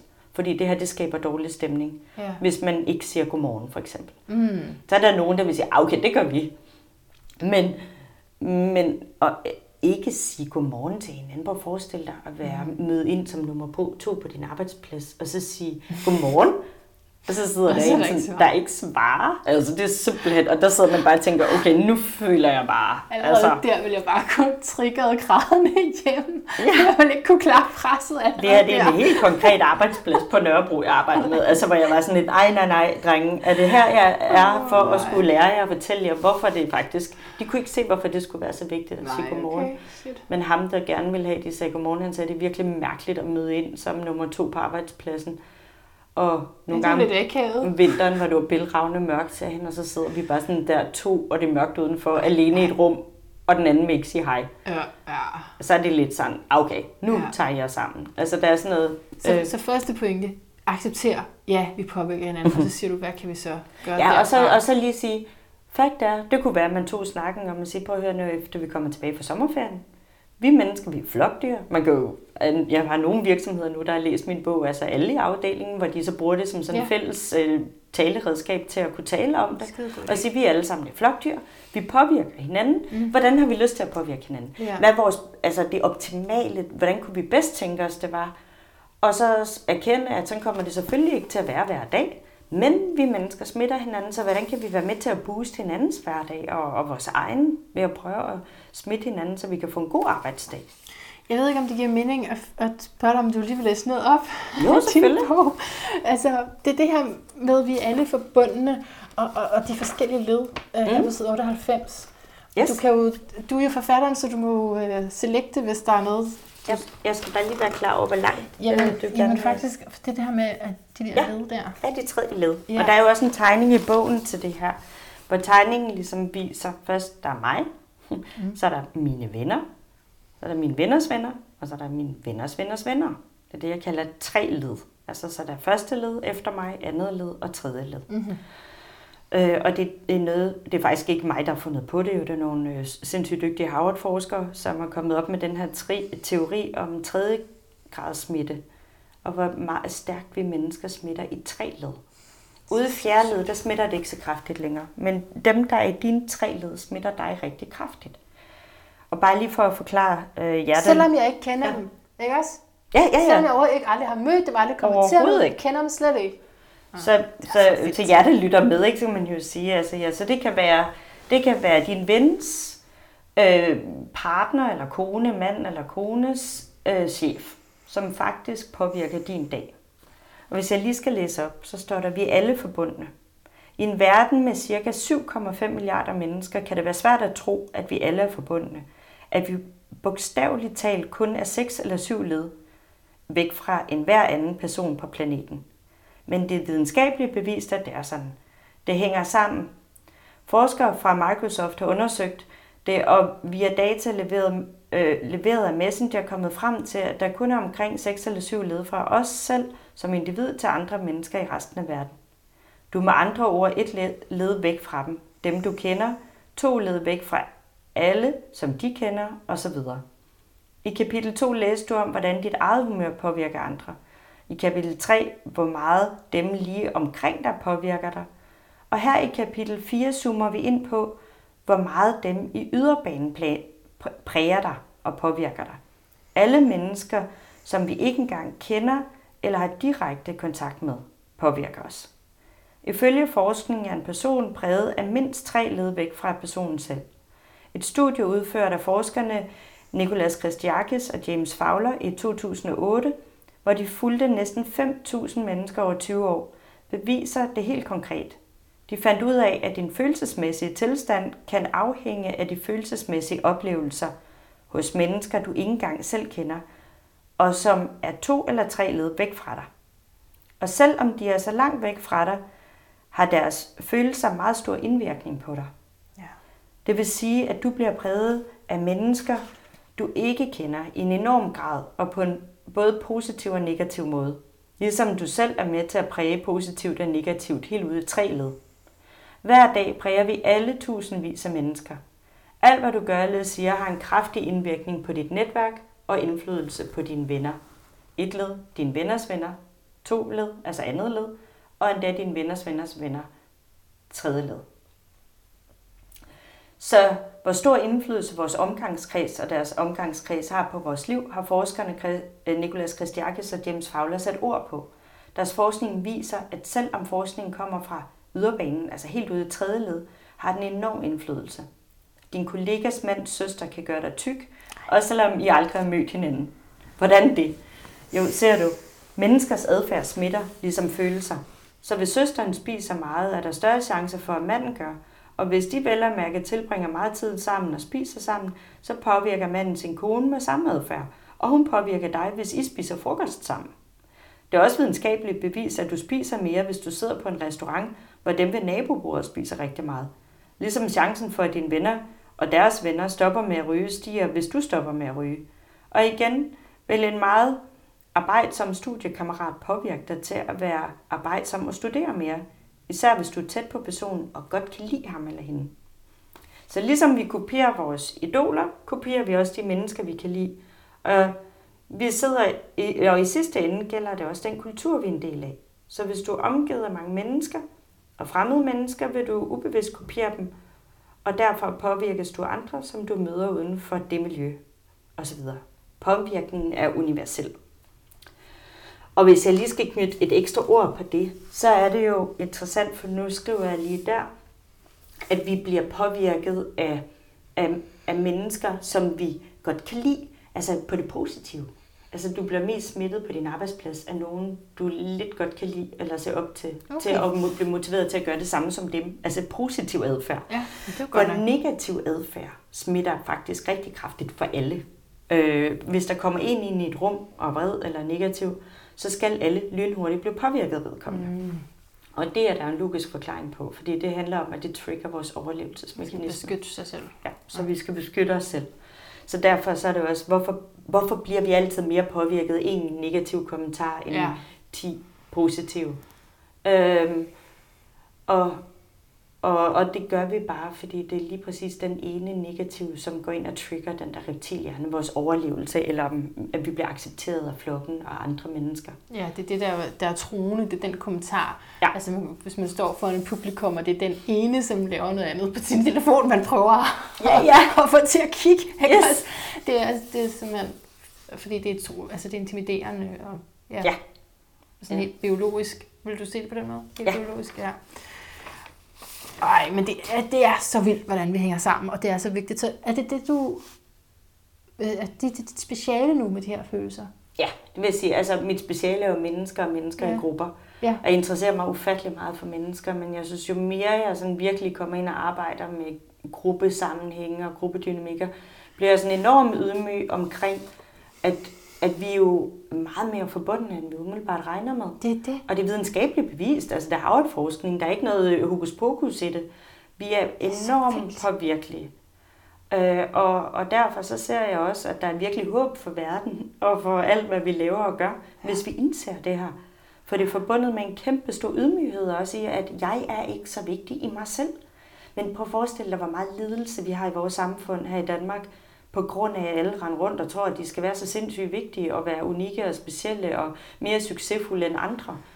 Øh, det skaber angst, det skaber stress, det skaber depressioner hos unge mennesker, fordi de føler, at de skal performe i forhold til, hvad nu hvis vi indså fra naturens side, at vi mennesker er ikke skabt til, at vi skal være, jo, vi kan prøve at være bedre end hinanden, men det er ikke det, der gør os lykkelige.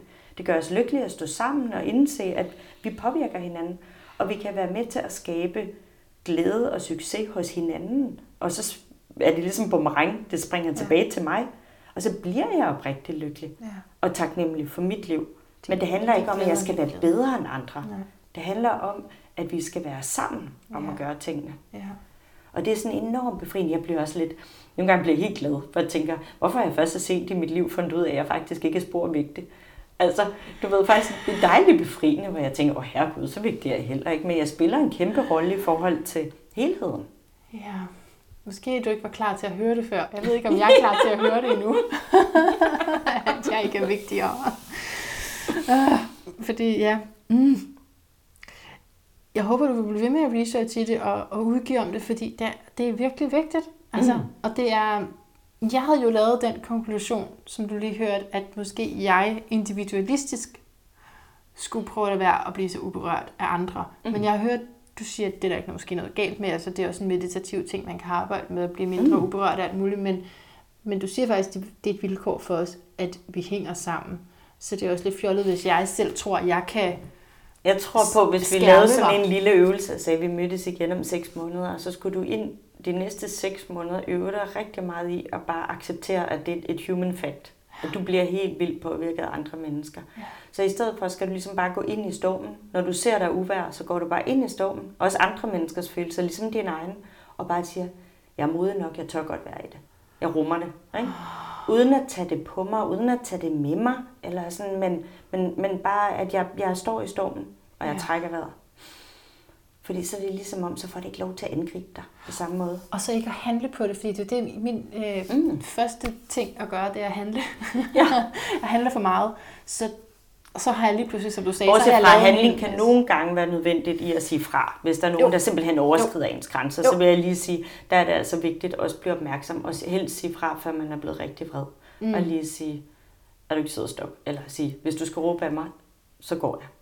Og så skal man gå. Så det er talehandlinger, det du ja. siger. Ja. Også, ikke? Altså sige fra, og mm. også selvfølgelig flytte sig fysisk, hvis det er. Men for eksempel sådan noget som, nu jeg lige, har jeg en kontrovers med mit arbejdsplads, nu mm. skynder jeg mig at finde nyt arbejde. Altså det er sådan noget. Ja, nå, på den måde. Eller skynder mig at slå op. Eller? Ej, det er godt, du siger det, for når vi talte om det der reptilhjerne, når man kan blive følelsesmæssigt hijacket, ja. der er en vigtig ting. Jeg har undervist meget beslutningstagning. Ja. Øhm, og der er enormt vigtigt at vide, at man aldrig nogensinde træffe store beslutninger, eller vigtige beslutninger, eller for den sags skyld sådan, altså øh, bare beslutninger generelt, når du er hijacket i din reptilhjerne. Nej der skal du helst tænke, lige nu er jeg fuldstændig i min øh, følelsesvold, så jeg må ikke handle, jeg må ikke gøre noget.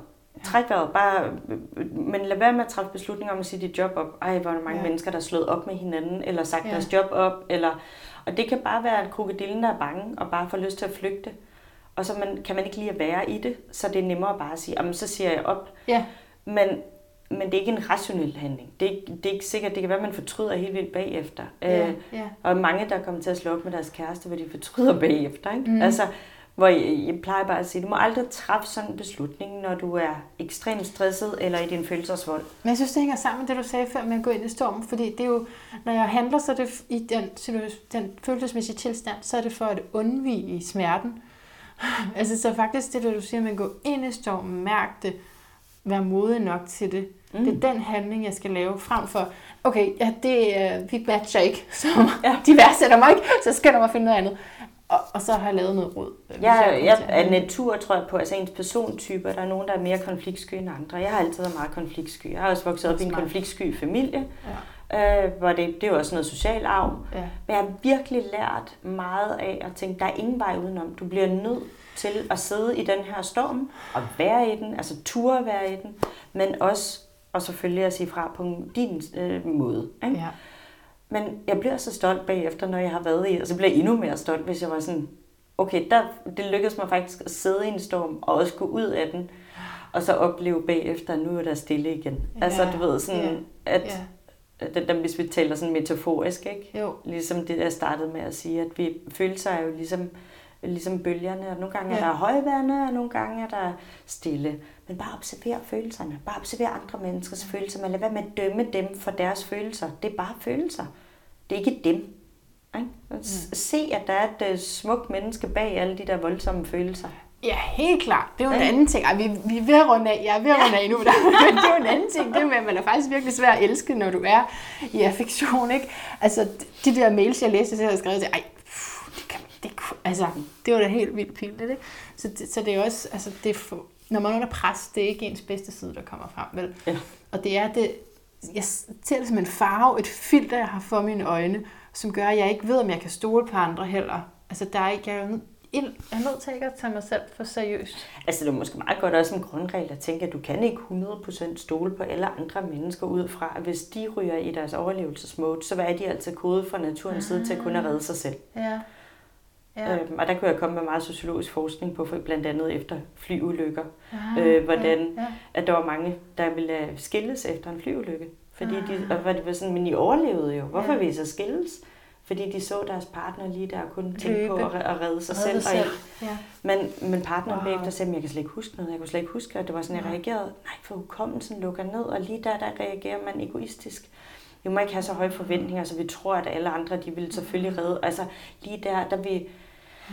Det, der må man tilgive, altså ikke, fordi, Ja. ikke hvis de prøver at skubbe os ud af flyveren, selvfølgelig Nej. for selv at redde sig selv, men, men Nej, det folk de kommer godt. til at reagere egoistisk, når Ja. de er i overlevelse. Og når man Øhm, snakker penge, så er det faktisk også, altså, Ja. det er også noget med overlevelse, ikke? Det er lidt, man tænker, uh, Men, men man skal selvfølgelig sige stop, og måske heller ikke være Ja. for naiv og bare låne alle sine penge ud, hvis. Nej. man ikke kan undvære dem. Det skal man, ligesom jeg sagde med mine venner i Australien, der er måske nogen, der sidder og lytter med, som tænker, ej, hold da op, altså, men, men, men jeg vil lige sige, at de havde råd til det. ja, Og de havde det får lyst, man også på fornemmelsen, når de ja, kan de, tage det så de har råd til det, og de vil gerne hjælpe hende der i Indien. Ja. Man skal ikke låne 2.000 dollars væk, hvis man ikke kan undvære dem. Så må man sige, jeg vil, ikke, jeg vil ikke kunne tilgive dig, hvis du ikke gav mig dem tilbage, så derfor så vælger jeg ikke at låne dem, fordi mit venskab er vigtigere, Mm. end at låne dig penge. Jeg, vil, jeg, jeg låner kun penge ud, hvis jeg kunne undvære dem, og tænker, så jeg vil gerne have foræret det menneske de penge. Hvis jeg kan tilgive, at jeg ikke fik det tilbage, det er en Ja. meget fin tanke. Og det, Så, så lad være, altså hvis hun tænker, det vil simpelthen, øh, det vil jeg faktisk blive vred over. Ja, jeg kan godt høre, at personen lover mig lige nu, at de vil give mig dem tilbage, men de kan, det kan være, at de er i så presset en situation i deres liv, så lige nu handler det om deres overlevelse. Så så bliver de nødt til at ofre venskabet for at redde og bare stjæle dine penge. så det, det er igen den Og så vil jeg føle, at de gør det mod mig, men de Ja. var bare i gang med, at de kan være, at de har fået et misbrug, eller de, øh, ja, de føler i hvert fald, at de er i overlevelse.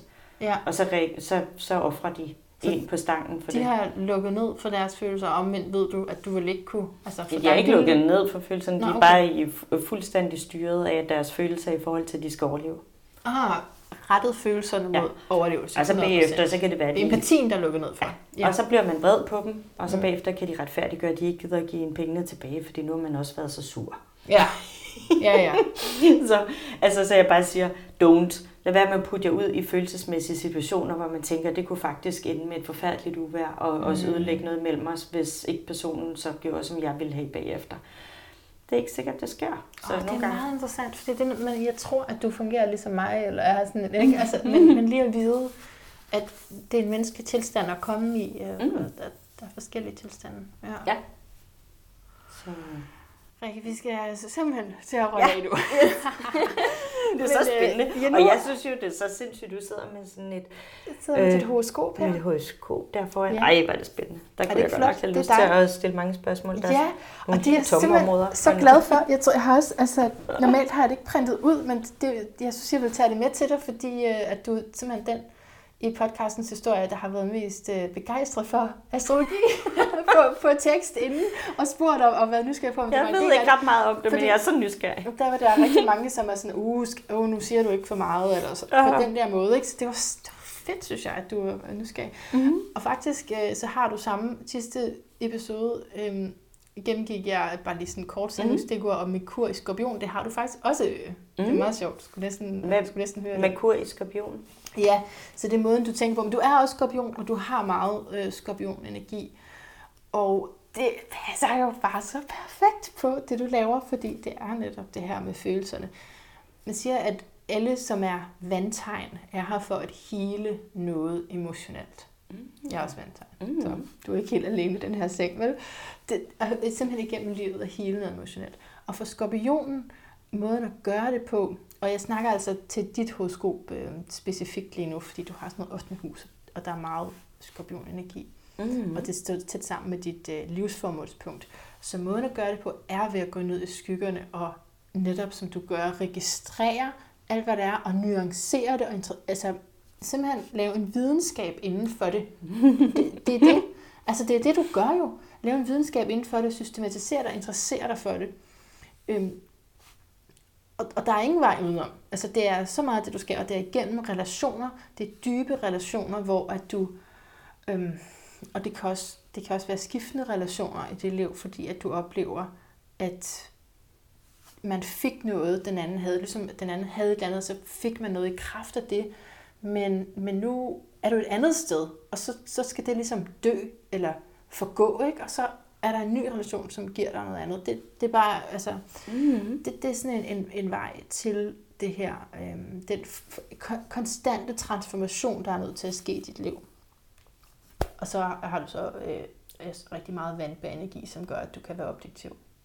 Det er jeg jo glad for. Vandbærende energi. Vandbærenergi. Vandbær, det er luft. Nå, vandbærende energi. Ja. Ja. Ah, på den måde. Så Ja. jeg kan være objektiv. Altså, Ja. du mener, at jeg prøver at se tingene udefra? Det er nemlig det, jeg synes, du gør her, at du mm. både kender til dybet af følelserne, Mm-hmm. og samtidig så, så bruger du din vandbærer til lige at træde ud og være objektiv, og Ja. lade os øh, research inden for det, og altså...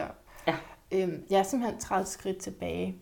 Det er rigtigt. Det gør jeg meget. Det er både det, Jeg elsker at se tingene, prøve at se tingene udefra. Netop Ja. også for at forstå Ja. andre mennesker, og, og også kulturelt, altså andre lande og Mhm. andre kulturer er jeg jo sindssygt fascineret af. For aldrig at bedømme men kun være nysgerrig på dem. For at netop, at vi også kan lære dem. Tænk, hvis de, hvis de kunne noget, vi ikke kan. Ja. Lige nu er jeg vanvittigt optaget af, at øh, i Bhutan er de 100% bæredygtige, og de lider slet ikke af angst og stress, og, altså på samme måde, som vi gør her i Danmark. Og det er sådan en lille bitte land, ligesom Danmark. Så jeg, jeg tænker, øj, hvor er det fascinerende. Jeg skal ned og ind i deres hjerner og det forstå dem, Ja. øh, så jeg kan øh, se, de, må, de kan jo noget, som vi kan lære noget af. Ej, Så alt det, vi går og drømmer om, ja, det er min næste bog. Rigtigt? Jeg skal lave sammen med mine teenage-piger, for de Ej, går meget op i miljø, Ja. og jeg går meget op i mennesker og følelser. Ikke Ja. fordi jeg ikke også går op i miljø, øh, men vi skal ned og kigge på det der land, hvor, hvordan... hvor- De har jo helt sikkert nogle andre ting, som vi ikke ved noget om endnu, at de så har problemer med. Men det kan jo være, at vi kunne lære dem noget der. Ikke? Ja, Men, ja, ja. men lige nu der ser jeg, at nogle af de ting, som ingen finder løsningerne på hos os, de, de genererer mere energi i landet, end de bruger generelt. Plus at de der psykologiske issues har de slet ikke på samme måde som vores. Øhm, de har helt sikkert nogle andre, men jeg kan bare se, at de har slet ikke. Altså når du siger det, så er det første, jeg tænker, det er, at du har solen i huset for udland. Mm. Mhm. Altså i, i 9. hus. Det er både visdom, men det er også altså sådan traditionelt, vil man sige, rejser. Ikke? Det, det, der er efter den umiddelbare horisont, der hvor du ikke er vokset op. Ja. Øhm, det, så, Ja, ja, så altid. det, det, det felt, man har øh, solen i, det betyder jo vildt meget altså for Mm. det er der, din livskraft virkelig skal stråle. Og så har du altså det her vandbær-signatur mindst tre steder, ser jeg bare lige umiddelbart. Det kan være, at jeg kan få flere med nogle aspekter. Men tre tydelige steder har du det her vandbær. Og vandbær er også meget rettet imod fremtiden. Og hvordan kan vi, øh, ja, hvordan kan vi skabe en bedre fremtid, simpelthen? Ja, der var engang en, øh, jeg var til jobsamtale Mm. på et job, hvor hun kiggede min persontest, og så siger hun, er du idealist? Så siger jeg, så siger jeg det er jeg spot Ja, on. det Hun sagde, det ikke. var ikke rigtig et job, hvor man, vi skal have idealister. Så sagde jeg, "Jamen, det kan jeg måske gøre på andre måder. Så, men Ja. ja. jeg har altid været idealist. Jeg Ja. ja. håber på, nu med mit job på arbejdsmarkedet, hvordan kan vi gøre danske arbejdspladser til nogle sindssygt fede steder at arbejde, Hvor godt. så vi kan trives, Ja. og mennesker, der trives, de er også motiverede, Og de producerer meget bedre. Altså, du ved, de, øh, jeg tænkte lige over, hvorfor vandt Danmark i Rusland? Nu har vi været lige været til EM-kampen, hvor, hvor Danmark vandt over Rusland. Jeg tænker, at Rusland er meget, meget større end os. Men hvorfor vinder danskerne i forhold til russerne? Så jeg tænker, min sociologiske teori er bare, at russerne er blevet pacet så hårdt og presset, ja. og, men de er stresset. Ja. Hvor danskerne er trods alt lidt mere sådan, om de må også godt hygge sig og være ja. glade og have et godt liv og sådan ja. noget. Så ja. de faktisk ender med at vinde. Mm det er bare en tosset teori. Ja, jeg har ikke noget belæg for det, men jeg tænker bare, at mennesker, der trives, de præsterer også bare bedre. Jo. Og vi får mere geniale idéer også. Ja. Øhm, så jeg er overbevist om, at vi kan skabe meget bedre og øh, bæredygtigt og i balance, hvis vi også sørger for, at vi trives og netop bakker hinanden op. Der er ikke noget værre for samfundet end grådighed og, mm. og, og konflikter. For det dræber hele ånden i samfundet. Ja. Så, øh, så både på et individuelt plan, hvordan kan jeg egoistisk set leve det bedste liv, det er faktisk ved at tænke, at det er at prøve at, at sørge for, at alle andre også kan leve et godt liv, og så godt som muligt. For hvis vi spreder det, så vil det øh, virke. Perfekt. Det er jo lige kombinationen af de to der, som ellers er i kvadrat til hinanden, og når vi har kvadrater det har vi, så skal de ligesom gå op på en eller anden måde. Så det, det er en perfekt... Men Manna, jeg blev helt vildt ja, nysgerrig, når du siger et, et livsformål, sagde du. Ja. Hvad er det? Hvordan kan man sige det? Mm, du kan ikke sige det i en sætning, vel? Nej, nej, Som jeg plejer at sige, så er det kun, hvis man øh, som øh, astrolog eller anden form for alternativ øh, behandler, hvis man skal kalde det så det kun, hvis du er virkelig desperat for penge, så kan du skrive ud på Instagram, hvad, altså, du kan få en sætning om dit livsformål, yes. også? Det kan man bruge det til, men ellers så, i, i realiteten er, er der ikke noget, øh, altså, så er det en, øh, en lang samtale, vi kunne have om det livsformål. Men, men det er den her, du ser den her hestesko der, mm-hmm. som, øh, som jeg talte om. Og den, altså, den forbinder sig på alle måder til skorpionenergien og til forhold, som, som, som skorpionen jo egentlig også... Altså, den, skorpionen er eftervægten, Vægten er det første tegn, hvor der sådan er to, der mødes, der skal finde ud af et ligeværdigt kompromis, men i skorpionen, der dør vi til hinanden, der dør vi til vores ego. Altså der er vi simpelthen nødt til at sige, jeg er ikke, øh, jeg er ikke bare Rikke fra før, som møder dig øh, i et kompromis nu. Vi bliver noget sammen. Der er, en, altså, der er noget nyt sammen, en ny energi sammen. Ja. ja. Det er meget, meget dybt, meget stort. Øh, så, så når den er der, så betyder det, at det er at der selvfølgelig vil, måske altid vil være en tendens i dig, at du er født i det, fordi du er skorpion, men samtidig der er virkelig, der er virkelig noget at gå efter os. Altså, så bliver jeg nødt til at spørge om en anden ting også, fordi nu, øh, vi har talt med mine piger om, at jeg skulle være med i podcasten ja. her. Ikke? De er begge to 16 år. Den ene er min bonusdatter, den anden er min biologiske datter. Og de er lige begyndt at introducere, eller øh, interessere sig for astrologi. Ja. Og så siger de, ej altså, så siger de, at du er skorpion, siger de så. Det ved du godt, det er et af de mest upopulære oh, stjernetegn overhovedet. Ej. Og så blev jeg så, så nysgerrig og tænkte, jeg blev nødt til at spørge dig, hvad, hvad er det? Er det, er det rigtigt, at skorpionen Nej. Det er meget upopulære stjernetegn. Eller hvad, hvad vil det egentlig sige, bare sådan overordnet? Jamen, altså der er jo Altså, der er jo sådan, sådan nogle pop-ting, man kan sige om hver tegn, ikke også? Så man kan finde mm. på TikTok og sådan noget. Men i øvrigt, så tror jeg, at der også er rigtig meget fornuft i, i, i nogle af de ting, man kan finde på sociale medier. Men, men bare sådan meget karikeret, så kan man da godt få den til at være det værste tegn, fordi det også handler om død. Altså, det handler om alle tabuerne. Ah. Det handler om alt det, hvor altså, jamen, den første astrologilærer, jeg havde, der blev helt stille, når det var skorpion. Ikke? Så Ja, hvem kan sige noget? Altså, det, er, det, det er, man skal ned i, men, det, men jeg elsker tegnet. Altså, er det fordi øh, skorpionerne interesserer sig for døden også? Det, ja. Det er jo vildt fascineret af, hvorfor vi er så dødsforskrækket ja. i Danmark. Altså, ja. hvor, hvor jeg har været fascineret af andre kulturer, som Mexico og, og, og, og den tibetanske buddhisme, hvor de har et helt andet forhold til døden. Mm. Øh, og i Indien, det er så sjovt i Indien, der er det jo sådan, on up, you get a new life, ikke? Altså, ja. men vi i Danmark, vi er jo redselslagende for døden. Men det passer med, at det er noget, du er gået ind i i dit ja. liv, og været naturligt været tiltrukket af. Og også været vildt bange for. Så mm-hmm. derfor er jeg også gået ind i det og været nysgerrig omkring det. Processen er netop for skorpionen, at det, som er farligt, går jeg mm. ind i. Altså det er jo beskrivelsen af mod, ikke? Eller definitionen på mod. At mm. fordi det virker farligt, ja. så er det modigt af mig at, at gå ind i. Og hvis ikke du gjorde det, så ville du måske være sådan meget kontrolmenneske. Altså man kan også have en meget lav udfoldelse af alle tegn. Altså så vil man... Altså du, du bliver virkelig inviteret til at gå ned i skyggerne, og det som vi ikke taler om.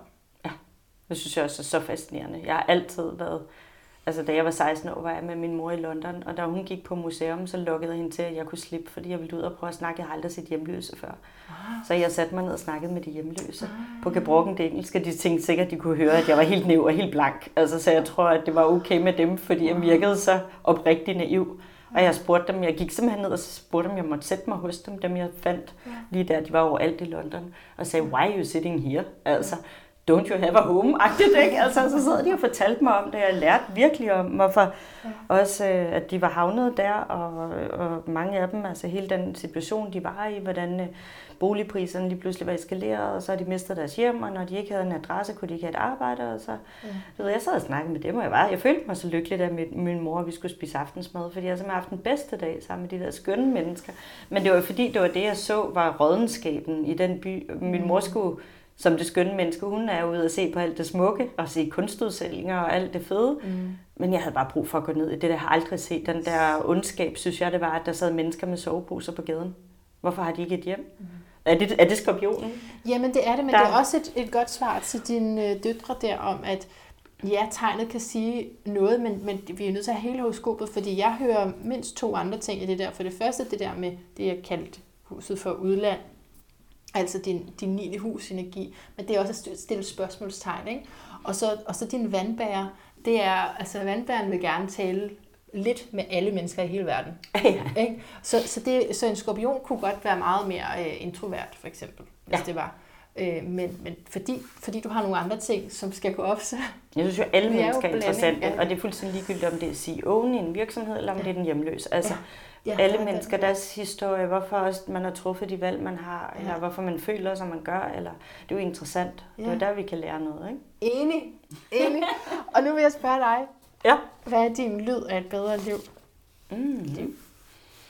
Jeg tror jo, det hænger sammen, fordi det der er bedre liv for mig. Mm. Det lyden af et bedre liv for mig, det er helt klart også et bedre liv for alle. Ja. Jeg tror, lyden af et bedre liv for, for for mig er helt klart, at vi mennesker generelt bliver bedre til at være lidt over med hinanden. Ja. Øhm, og, og, og ikke dømmer hinanden så hårdt. Mm. Og især ikke dømmer os selv så hårdt. Vi er så hårde ved os selv. Så hvis andre mennesker omkring mig kunne være bedre til det, og jeg selv kunne... Jeg øver mig også, men det, vi smitter jo hinanden. Mm. Men det da vi kunne blive lidt bedre til at sige pyt og huske at nyde livet i nuet. Yeah. I stedet for hele tiden at være så bekymret for fremtiden og ja. og tænke på, åh, hvis man ikke har råd til, altså det er pyt med det, det er ligegyldigt, vi skal nok overleve, og, ja. og leve livet, mens det foregår. Bare æde det råt. Ja. altså på en god måde. Ja, ej, det er en skorpion citat, det der. Det vil jeg bruge, når jeg citerer dig, for ja, selvfølgelig. Æd livet råt. Det er altså virkelig skorpion. Take it all in. Perfekt. Tusind tak Ej, hvor har det, det bare været en kæmpe fornøjelse. Jeg har simpelthen glædet mig sådan. Jeg har været i mange podcasts, men jeg har aldrig glædet mig så meget, fordi at jeg tænkte, at det var simpelthen så spændende. Og hvis jeg ender med at sidde inde i mit soveværelse, det er simpelthen for hyggeligt, fordi det var her, der var bedst lyd. Så... det er også skorpion, skal vel have det så intimt til muligt. Ja. Ej, det er virkelig dejligt. Fantastisk. Så mange tak for det her. Ja, selv tak. Og hjertet tak, fordi du har lyttet med. Jeg er komplet ovenpå efter at have talt med Rikke har kun positive følelser. Og hvis jeg får nogle mørke følelser igen, så vil jeg tage hendes invitation på ordet og stille mig midt ind i dem og mærke dem og være med det. Jeg føler mig kampklar til næste følelsesmæssige hijack. Because that's gonna happen again. Sådan er det.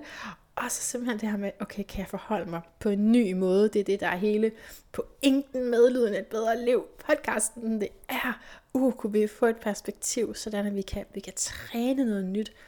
Se det her fra en vinkel, som gør, at jeg kan forholde mig anderledes til virkeligheden og få, få det, som jeg hellere vil have det, end det, som allerede er sket. Endelig gør mig en tjeneste, gør podcasten en tjeneste ved at dele det her med dit netværk, og øh, du kan tagge Rikke Østergaard, og du kan ikke tagge mig, tror jeg, igen på sociale medier.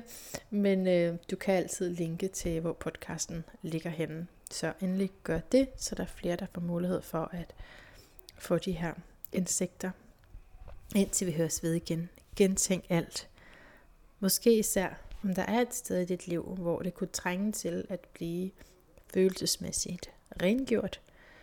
Altså hvis der har været forurening, og simpelthen se på, om der sidder nogle klistrede følelser i vejen for det åbne, smukke landskab, som er lige foran os, og det er det, fordi vi lever her i nuet, og uanset hvor du er på din livsvej, så er du her. Og det er det.